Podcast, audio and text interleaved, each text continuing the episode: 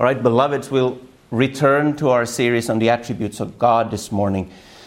Uh, last time we talked about the holiness of God, and I, after I had preached that, I, I, was wondering how am I ever going to exceed that? How, how can we continue from, from that, looking at the holiness of God, the, the attribute that, that seems to shine the most of, of all the attributes? But then I, then I looked at my list and what I had planned, and I saw that the next attribute was the sovereignty of God. And ooh, is that an attribute we love here in this church and among all Calvinists for that matter? The, the sovereignty of God, that God is king, that God rules, that God is solely alone on the throne. There is no other power or king or ruler or anything who can challenge him. He is sovereign. So, for this morning, we'll look at the sovereignty of God. This is, I said that we, we as Calvinists like this attribute very much, but not just because it, it, it fits well with, with Calvinistic theology, but because it is a, an attribute which, which fills me, at least, with joy, thinking about it, hope, knowing that God is in control seeing how much afflictions, how much trial, how much sin there is in this life, and still knowing that God is control, in control. He is sovereign. He is ruling. It gives me comfort. It gives me hope and joy to continue, live every day. Now, I can't say I've ever heard this one attribute being taught or preached outside a biblical church, and in this country, not outside this church. But let's not be, be uh, let's not use that as an excuse not to study this one attribute to think that this is somehow obscure and we don't need to put a lot of energy or, or thought into it. Let's, let's even more study it. Let's, let's do even more to know how god is truly sovereign. Because it is something i believe that this nation greatly lack a biblical understanding of god and especially in this regard, a biblical understanding of God's sovereignty. Because it is the godness of God, if we can call it that. This is what makes him truly God above everything else, that he is sovereign over everything and everyone. So, what, what do I mean? Let's, let's start with the basics. What do I mean when I say sovereign, sovereignty? What is, what is the definition of that? It is, according to, uh, to the dictionary, it, it is having the highest power or being completely independent. Having the highest power or being completely independent. It is used of a, of a king or a queen or a, a person having the power to govern. That person is a sovereign. The, the queen in England, or she died just recently. So the king in England, or UK actually, is called the sovereign. He's a sovereign. And synonyms of the word sovereign include absolute, unlimited, ruling, supreme. Now we hear from these words alone that this is a, this is a word not used on many, many persons. There's, there's very few who can truly call themselves sovereign or entities who can call themselves sovereign. And we, of course, know that there is only one who is truly sovereign, who is above everything else, supreme, unlimited, ruling. Only one sovereign in the universe, and that is God. Let me tell you that man's will is not sovereign. Man's will is under God. That is something that shocks many people. Unfortunately, they believe that God cannot trump their free will. My free will will never be subject to anything, but God is in fact sovereign even over your free will. And uh, well, let's, let's have a quick look at what the scripture says. Just a quick definition in Psalm 103. Let's go there for a, one verse, just Psalm 103, verse 19.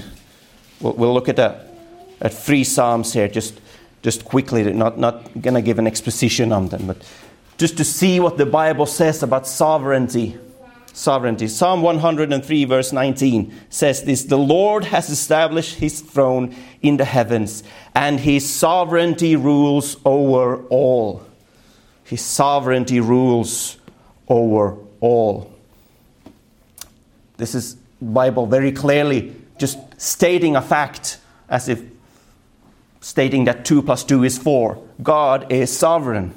His sovereignty rules over all. There's nothing above it. He rules, period. End of discussion. If, if, if you need a verse to, to uh, prove that God is sovereign, this is the one verse. It's 103, verse 19. But it's not the only verse. We can go to Psalm 115. Psalm 115. Let's read. We can read a few verses here. From verse 1 down to verse 3. Not to us, O Lord, not to us, but to your name give glory, because of your loving, loving kindness, because of your truth. Why should the nations say, Where now is their God? But our God is in the heavens. He does whatever he pleases. This is a definition of being sovereign, doing whatever you please.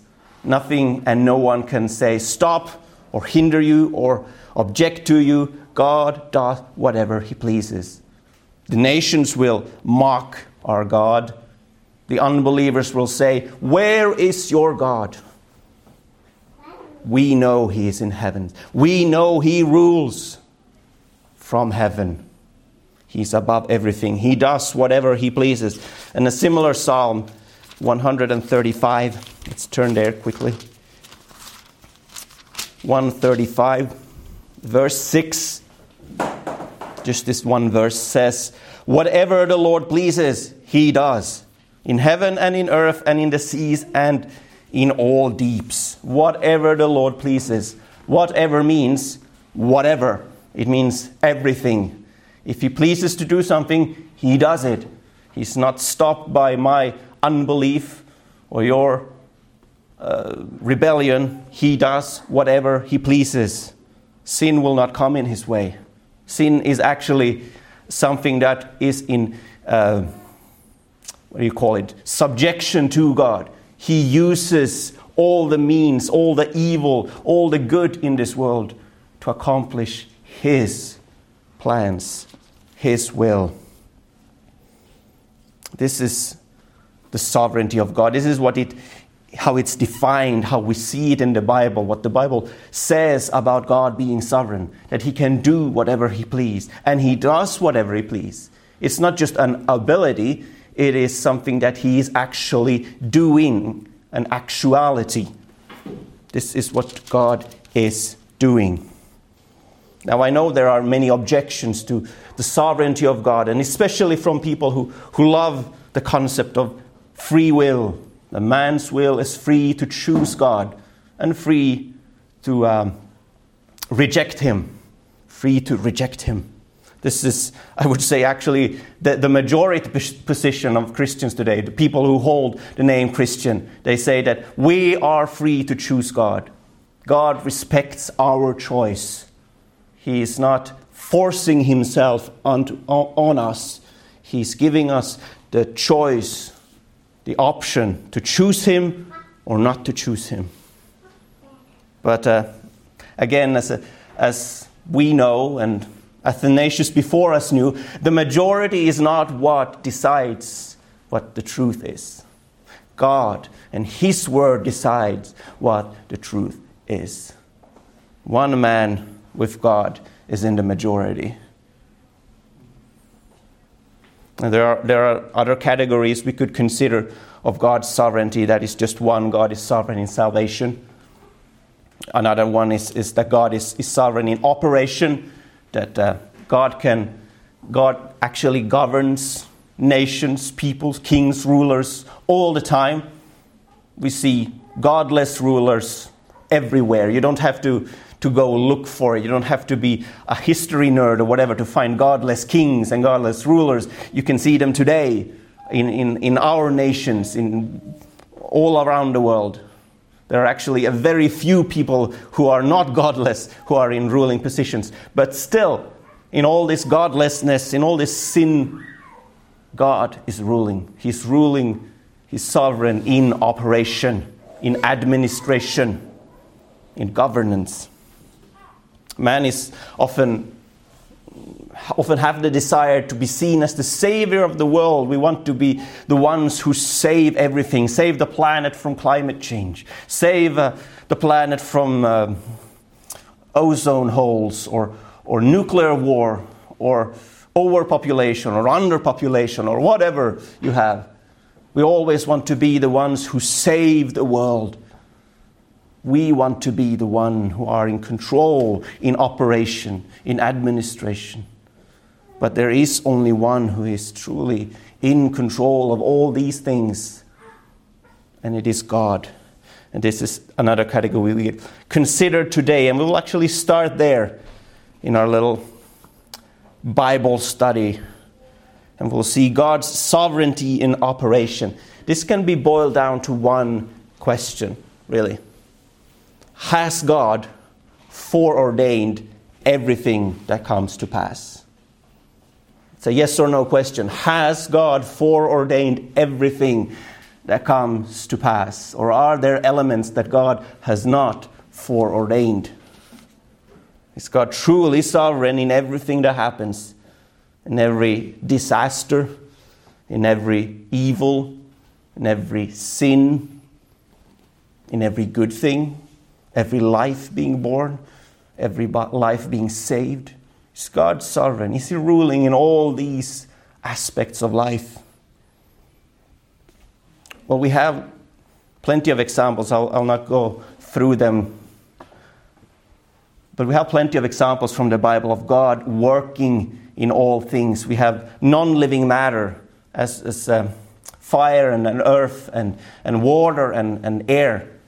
All these things are non living. They don't have life in themselves, they don't have a bio- biological life. You can't take a, a piece of, of uh, fire and study it and see here, are, here is biological life. It's, it's inanimate, inanimate in, in, what's the word? Inanimate. Inanimate life, that's the word, right? Thank you. Thank you, Kyle, for sending me that through telepathic ability. Inanimate life. Is God sovereign in inanimate life, non living matter? Surely He is. God, or the Bible says that in, when, in the book of Daniel, when the friends of Daniel uh, opposed the king, King Nebuchadnezzar, when he had made a statue and everybody was to worship that statue. And they, they refused. They did not want to worship. They could only worship the one true God. And the king was angry. He, he threw them into the fire. It was, it was a very, very hot fire, a very hot furnace. It says in book of Daniel that the, those people who, who led the, the friends of Daniel to the furnace, they were killed by the fire because it was so intense so hot. Yet these men, these three men who was thrown into the fire, they were not touched in a single atom. Not, a, not even their hair or their clothes, nothing was touched on them. They were inside the fire and they were completely healthy. God has control to, or has the sovereignty to control fire, to control lifeless elements. And we see from the, uh, the life of Jesus how he could control the air, the storms. He, could, he was asleep in the boat. His disciple was, was taking the boat out on the Sea of Galilee. There came a violent storm, as it often does on the Sea of Galilee. If you have ever been there, I haven't. I wish to go there someday. They can very quickly gather up a, a great storm. And, and if you're out on the sea, you, you, you better quickly get back to the shore because they get very, very violent. And that, that happened to Jesus and his disciples. And Jesus was asleep in the boat. I don't know about you, but if there is a violent sea and you're in a boat, I do not sleep.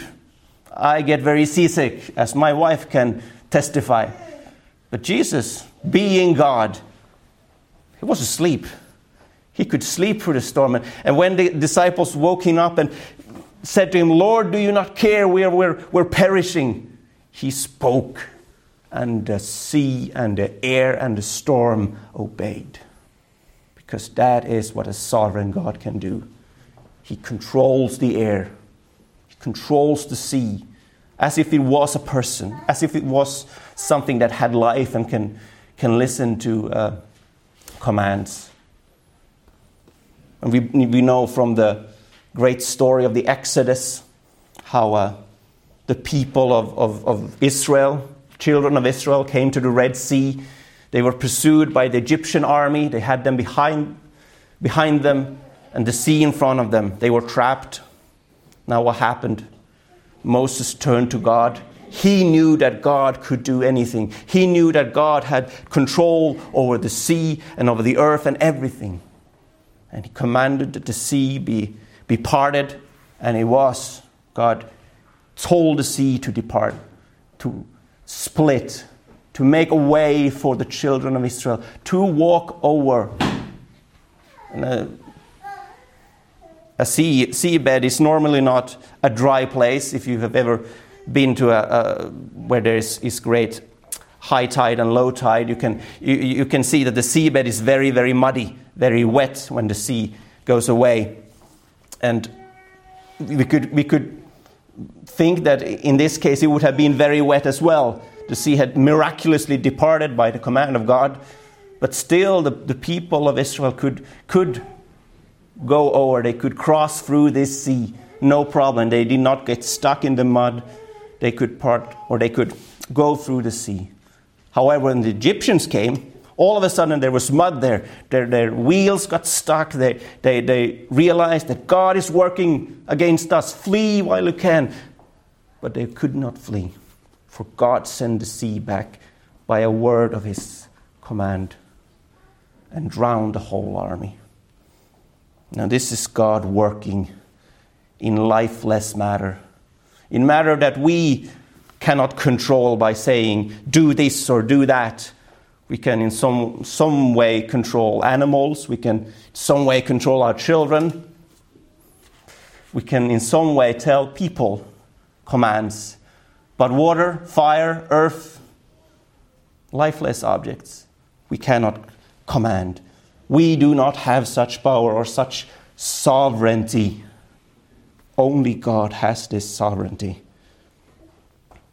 And God works in such things as lifeless objects, but also in living things, in, in animals and in persons, in kings and rulers. The Bible says that the king's heart is like channels of water in the hand of God. He turns it wherever he wishes. The kings, the rulers, the ones who we see as the ones who have real power, the presidents who are elected to their high, uh, high position. They have the real power. They can make decisions that affect all of us. But still, they are not sovereign. The Bible again says that their, their heart is like channels of water. It is like a, a stream flowing down, and the stream can't, re- can't really choose which way it's going. It's always going towards the sea. It's always following the path of least resistance, trying to get back to the sea. And so it is with the heart of the kings and rulers, of those in power. They have to follow the path that God sets before them. He is the one who turns them. Now let's, let's, let's look at the, a few examples from the Bible. Let's not just listen to me, but see what the Bible has to, says, has to say. Let's go to the book of Genesis, chapter 50, and we'll see how God works in, in the evil of men. Chapter 50, last chapter of the book of Genesis. And we'll, we'll read from verse 15. Verse 15. Chapter 50, verse 15. This is what it says When Joseph's brothers saw that their father was dead, they said, What if Joseph bears a grudge against us and pays us back in full for all the wrong which we did to him? So they sent a message to Joseph saying, Your father charged before he died, saying, Thus you shall say to Joseph, Please forgive, I beg you, the transgression of your brothers and their sin, for they did you wrong. And now, please forgive the transgression of the servants of the God of your father. And Joseph, Joseph wept when he spoke to him, when they spoke to him. Then his brothers also came and fell down before him and said, Behold, we are your servants. But Joseph said to them, Do not be afraid, for am I in God's place? As for you, you meant evil against me, but God meant it for good, in order to bring about the present result, to preserve many people alive. So therefore, do not be afraid. I will provide for you and your little ones. So he comforted them and spoke kindly to them. Now, this is the, the story of Joseph and his brothers. We know who Joseph was, the son of Jacob, who was uh, sold into slavery by his brothers. His brothers got jealous. He had dreams and visions of him being the supreme among his brothers, being the highest one, the loftiest one, the one that God had chosen and they got jealous. So, what did they do? They attacked him, they threw him into a pit, and then they sold him into slavery, into Egypt. Now, all this is, of course, a, a great evil, a great sin. You are not allowed, even if you hate your brother that much, to say, sell him into slavery. I have three brothers. I do not wish to sell any one of those into slavery. They might want to sell me into slavery for all the stupid things I did when I was little. But you are not allowed to do so. It is a sin, it is a great evil. Yet, had not Joseph been sold into slavery, had not the brothers committed this heinous crime towards their brother, this would not have happened. That God would have used Joseph, that God would have used the circumstance, the, the situation to save many people. As it says in verse 20, to preserve many people alive. Because there was a famine coming over the whole earth, or the, the, the, the knowable earth at that time, the knowable world where people lived. A great famine that caused all the nations to lack food for people to start dying. And God sent a, a dream to Pharaoh, the ruler in Egypt, about this coming famine. He could not understand it, but Joseph, who was in prison then, unlawfully so, by the way, unjustly so, could interpret the dream. He could tell Pharaoh, this is what it means. There will be seven good years, seven, seven good years, and then there will be seven bad years seven years, well, there will be no food. Prepare, stock up. And Joseph, Joseph was given the position of uh, prime minister, we could call it, in Egypt. He could gather in all the food, store it in, in, in, uh, in great stock, prepare themselves for the coming bad years. All this happened because Joseph was sold into slavery. And as he says there in verse 20, you meant evil against me, and it truly was evil. Yet God meant it for good. Here we see God being sovereign, even in the evil of man, even in sin being committed. God overrules, God ordains. God puts everything in order to save the many, to preserve many people alive. God meant it for good. We, sinful people, do many evil things all the time. Yet, in all this evil, in all these things that happen, God has a plan. God is sovereign and ruling and ordaining things for good. For good. It's an astonishing display of God's sovereignty, even in evil, even in sin. Not even the enemies of God can work against him. When they think they're working against him, they're actually doing his plan. They think that, haha, we're, we have them now. We will jail the Christians, we will kill the Christians, we'll burn down their churches. And even in this, God's plan is being fulfilled. During the first few centuries of the church, the church was heavily persecuted by the, the Roman authorities. They imprisoned Christians, they killed Christians, threw them in the arena to be eaten by wild animals. But during this time, the church prospered. It grew and grew until it could not be stopped. In evil, God rules, He ordains all things. And what other evil can we think of that is even greater than this, than we read here in Genesis 50? The greatest evil ever committed the crucifixion of Christ. The crucifixion of Christ. We know that it was an evil plan to kill Jesus, the only innocent man, the only righteous man to ever live and walk on this earth. Yet there was the ruler of the Jews, there was Judas, there was Pontius Pilate, Herod, the Roman soldiers. They're all uh, conspired together to have Jesus imprisoned and executed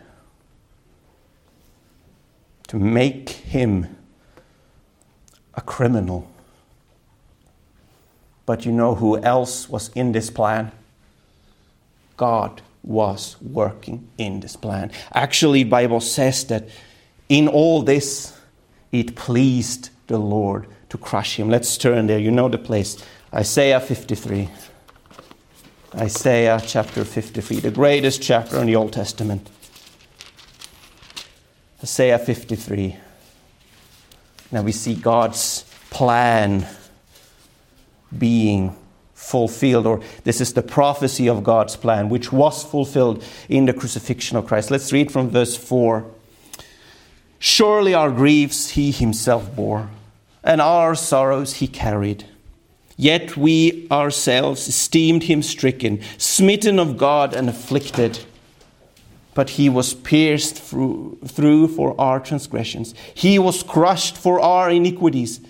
The chastening of our well being fell upon him, and by his scourging we are healed.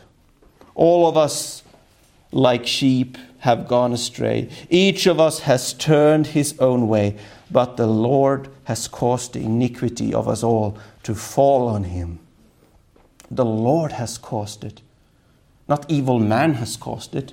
Not our sins has caused it. The Lord has caused it. The Lord is working. It is the, the Lord's plan to do all this, to make him one pierced through our through for our transgressions, to crush, be crushed for our iniquities. The Lord caused this. It is the will of God to let evil men walk away from their just punishment. And for Christ, who was just, righteous, to be smitten, afflicted, crushed. And let's see in verse 10 as well. Here it says, But the Lord was pleased to crush him, putting him to grief. If he would render himself as a guilt offering, he will see his offspring. He will prolong his days, and the good pleasure of the Lord will prosper in his hand. As a result of the anguish of his soul, he will see it and be satisfied. By his knowledge, the righteous one, my servant, will justify the many, as he will bear their iniquities. Therefore, I will allot him a great portion with the great. And he will divide the booty and the strong, because he poured out himself to death and was numbered with transgressors.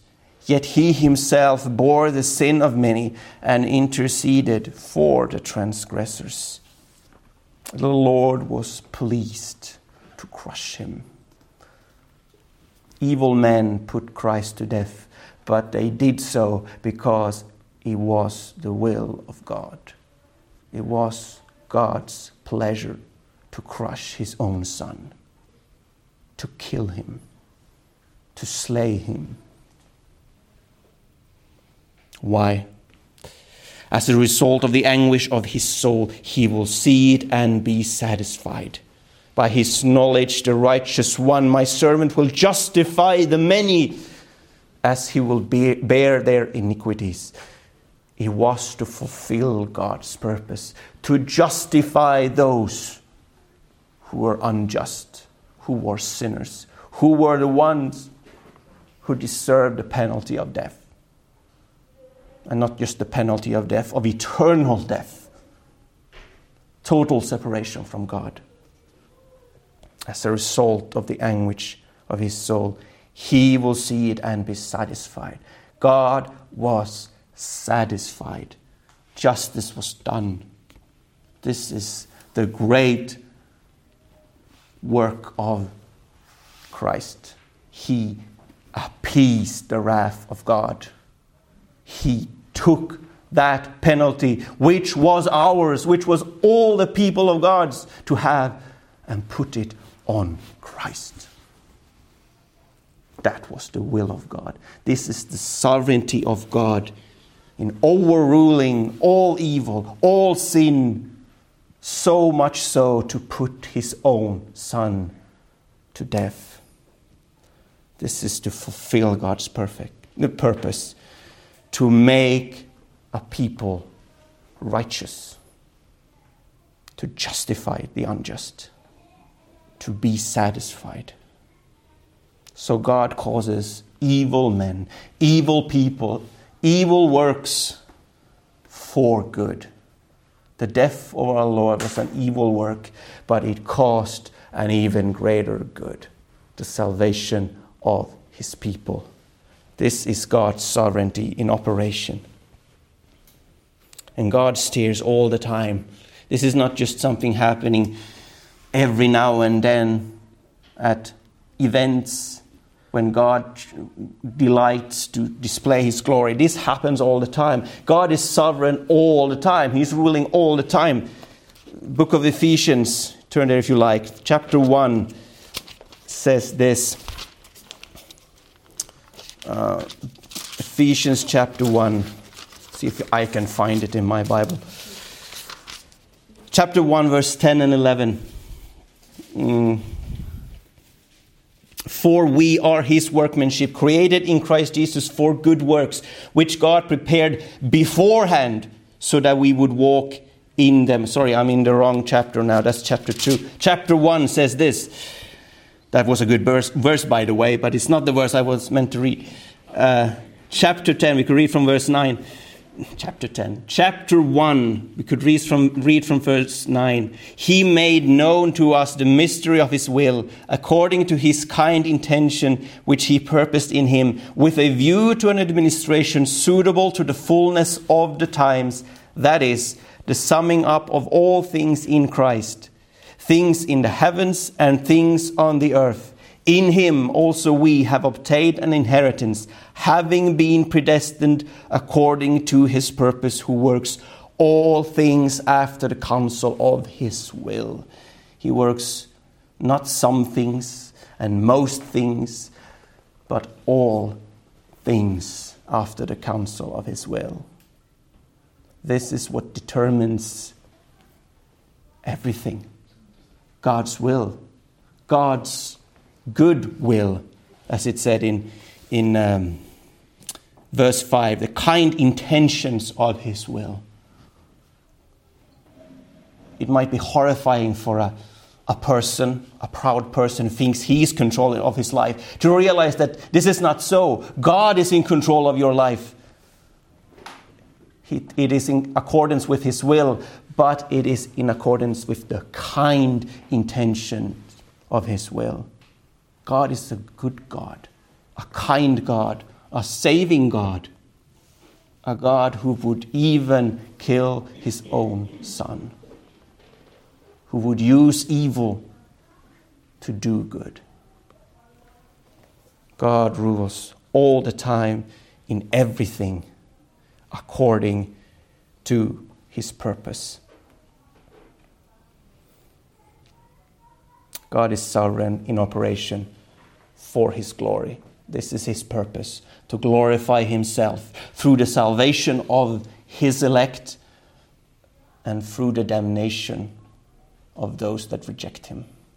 This glorifies God. This is his ultimate plan that all peoples and everything created will see his glory glory in salvation and glory in justice.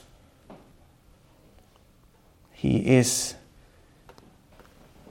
the ruling authority in all these things. And it, I'm not just telling you, trying to make you Calvinist or trying to make you people that believe that God is always sovereign. Of course, I want you to be that as well, but I want you to realize what kind of implications these have. If we, if we don't have a sovereign God, if God is not ruling all the time, if, if there are other authorities as high as God and, and uh, powers that could challenge God, then what does that make God? An impotent God. A God who's not always ruling, a God whose intentions are not always being fulfilled. And if God's intention is to save you, and it might not be fulfilled, then God is not honoring his promise. Then God can, God's word cannot be trusted. We have the word of God preserved for us to this day through thousands of years, countless of generations. God has kept it, and He has kept every single one of His promises. If God is not sovereign, He could not keep all of his promises. And that would include the promise to save all those who believe in him. How could he make such a promise if he's not sovereign? If he cannot overrule? If he's not sovereign over all creation and all powers and all of human combined will? How could he be faithful to his promises? How could we trust His word if He was not sovereign in everything? Don't tempt God in this way to deny His authority, to deny His truthfulness, His promises. Make the Word of God the true and highest authority in life and practice believe that God is sovereign to keep all his promises to us. Because if you don't, you have made yourself an idol. Something else has come and take the place or the position, the throne that is only God's. Something else has reached up and taken his place and made itself an idol, a God, a false God, challenging the true and only God. You have violated the first and second commandment. You shall have no other gods before me. You shall not make yourself an idol of, or any likeness of what is in heaven or in earth or under the earth. You shall worship only Yahweh. Make God your true sovereign because God is a jealous God. He will not allow anyone else to take his place, to be a God, to rule where he is ruling. Now, quickly, also the second category that I mentioned God's sovereignty in salvation. This is perhaps even more controversial than the, than the first one God's sovereignty in operation.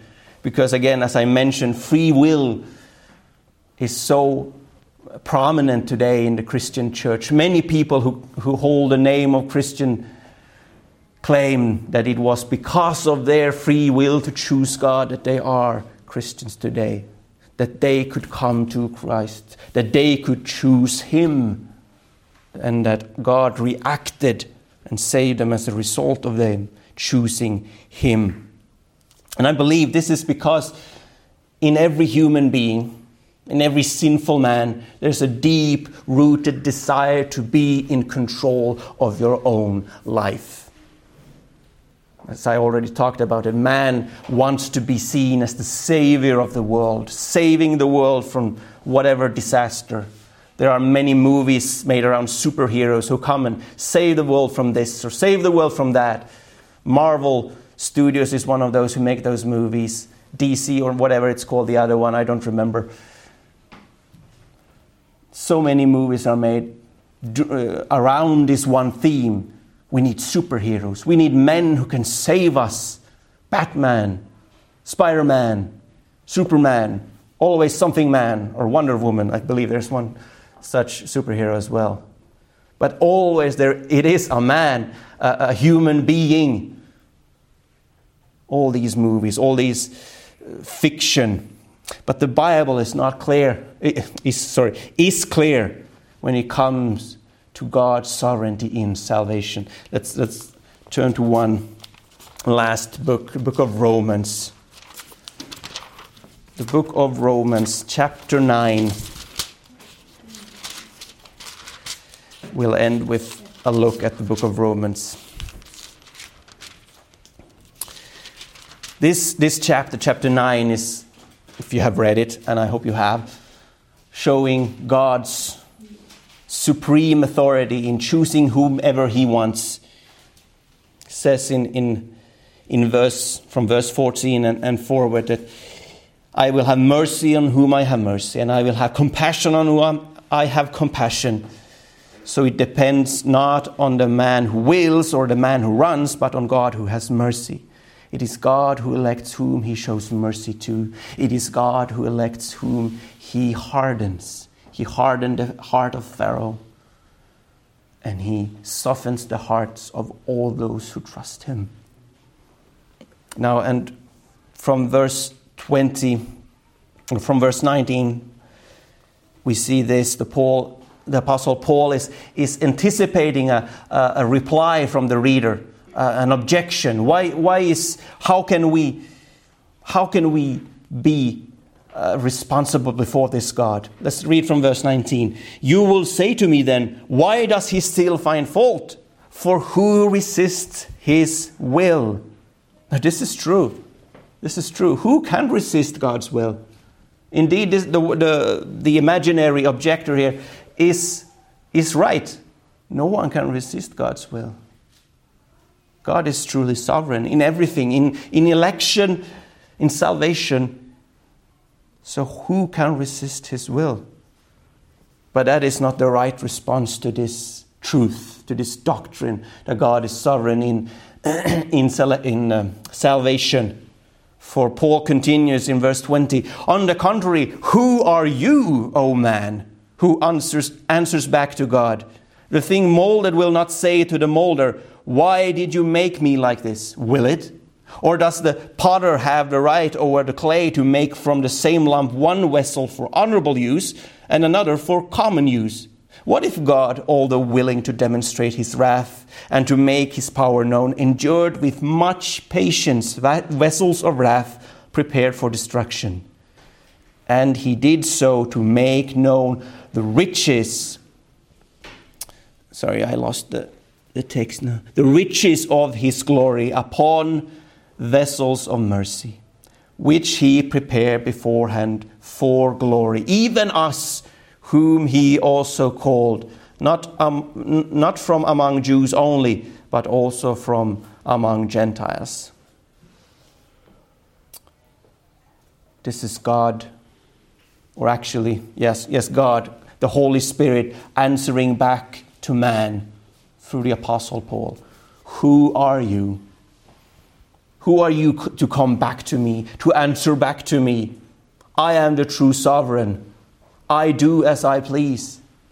If you were in front of the man with the greatest power in the world today, and he commanded you to do something, and then you objected, even though he had all his guards and all his, his uh, secret service with him, enforcing his commands, and then you said, No, I will not. I will object to you. He would laugh, or she, could be a she, but the person would laugh at you. Ha! Who are you to answer back to me? Who are you? Who do you think you are? I am the greatest person in the world. I have the most power. No one can stop me. Who are you to answer back?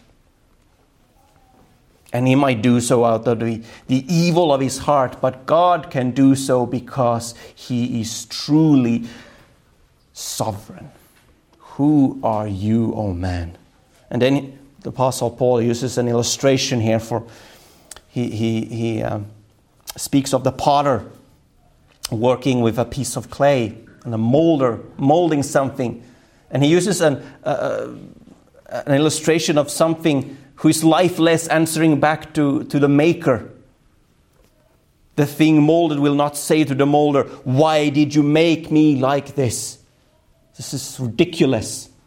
We don't form a, a, a pot of clay and then the, the pot will start speaking with us. Why did you make me like this? Why were your hands so shaky when you made me? No. The pot does not answer back to the potter because the potter has the right over the clay to make the same lump uh, from the same lump one vessel for honorable use and one for common use. God has the right, and God exercises the right to make people for glory, for salvation, or for damnation, to display His justice on.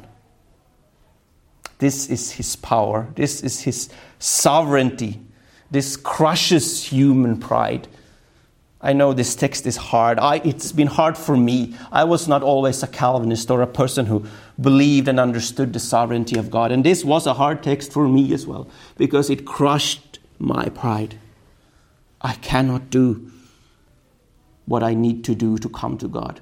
I cannot save myself. I cannot make myself an honorable vessel. Only God has that power. Only God is so sovereign that He can prepare me for glory or for destruction. And this is, of course, the, the hammer coming down on human pride, crushing it, destroying it, showing that God is the only sovereign in salvation. God elects whom he saves and whom he hardens. Who are you to answer back? We cannot answer back to God we cannot answer back to his sovereignty. But we can answer with joy. We can answer and realize that God, who has given us faith, all of us who believe, we can realize that He did so not because there was good in us, because He had a reason to do so, because He could see us and elect us because of something good in us, but because of His kind intentions. Kind intentions of His will. Because again, God is a good God. God is a saving God. God has not created us merely to be puppets in His hand to display His power, but to save us, to be a saving God, a kind Father God could just send us all to hell and it would be justice. It would be right. No one could complain. Justice would be done. But God has not sent every single one of us to hell. God actually saves. God has a purpose, and that is to glorify Himself in showing grace. In showing grace. I don't want you to feel crushed and humiliated and without options. There is an option. There is a Savior. There is Christ. He who could appease the wrath of God. He who could do that which the law demanded. He did that. He accomplished that.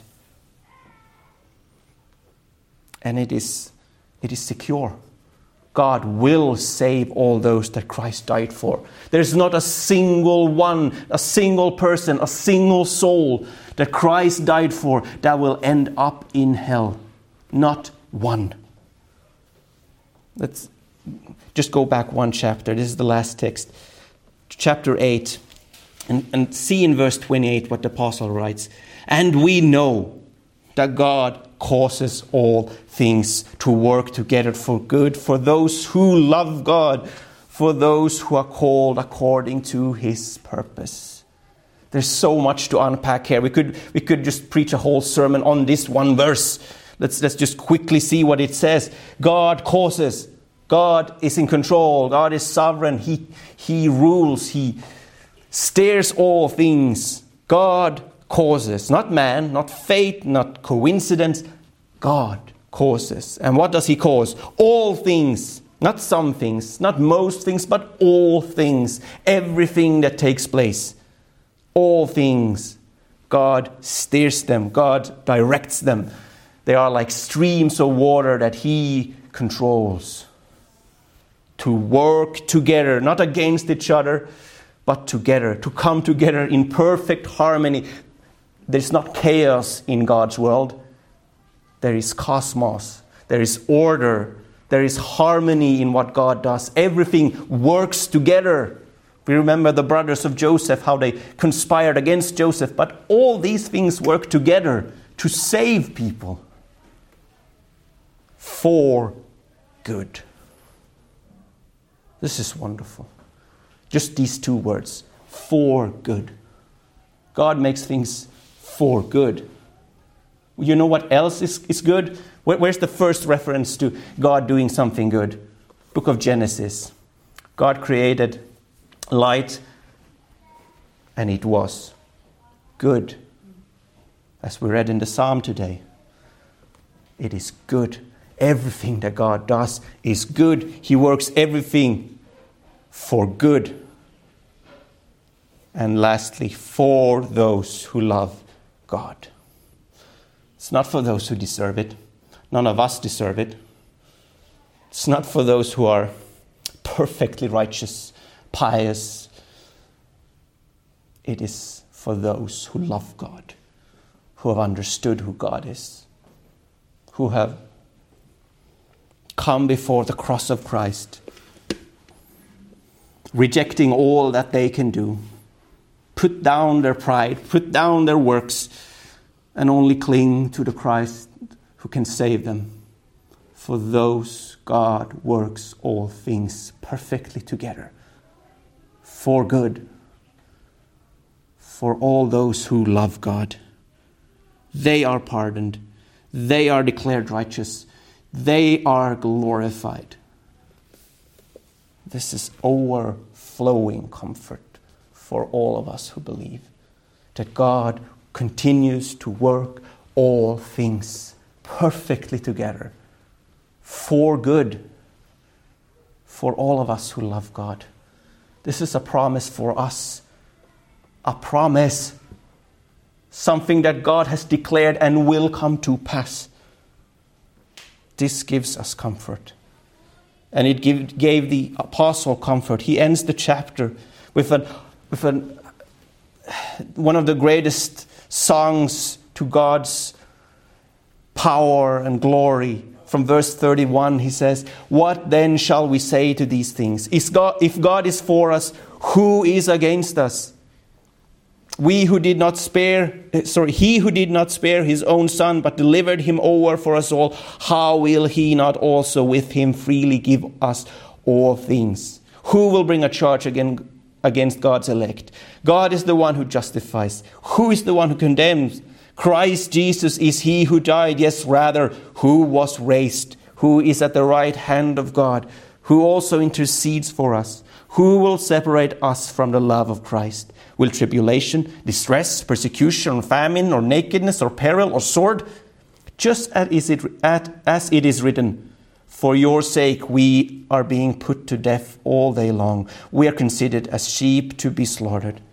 But in all these things we overwhelmingly conquer through him who loved us. For I am convinced that neither death, nor life, nor angels, nor principalities, nor things present, nor things to come, nor powers, nor height, nor depth, nor any other created thing will be able to separate us from the love of God which is in Christ Jesus our Lord.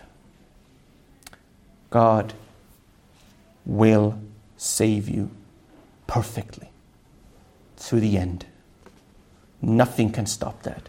No powers, no principalities, no height, no depth, nor any, nothing created can separate you from God's love.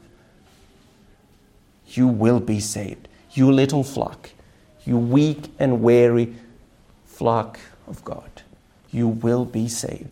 God has given you His, his word. He has sent His Son to die for your sake.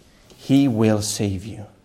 And that promise and that word I give to you who do not believe as well, that you could turn from your sin and turn to Christ, the one who can save you, the one who is powerful, sovereign to keep his promises and save you from your just penalty, from God's wrath. Oh, please turn to him, fall down before him, confess your sins, repent of them, turn to him who is the Savior of all those who believe, of all those who love God. Turn to him this morning and you will be saved. Amen. Let's end there. Our Lord and our Heavenly Father, we thank you again for your word, for your comforting words, that we know that you are sovereign. You are truly ruling all the time and in all things.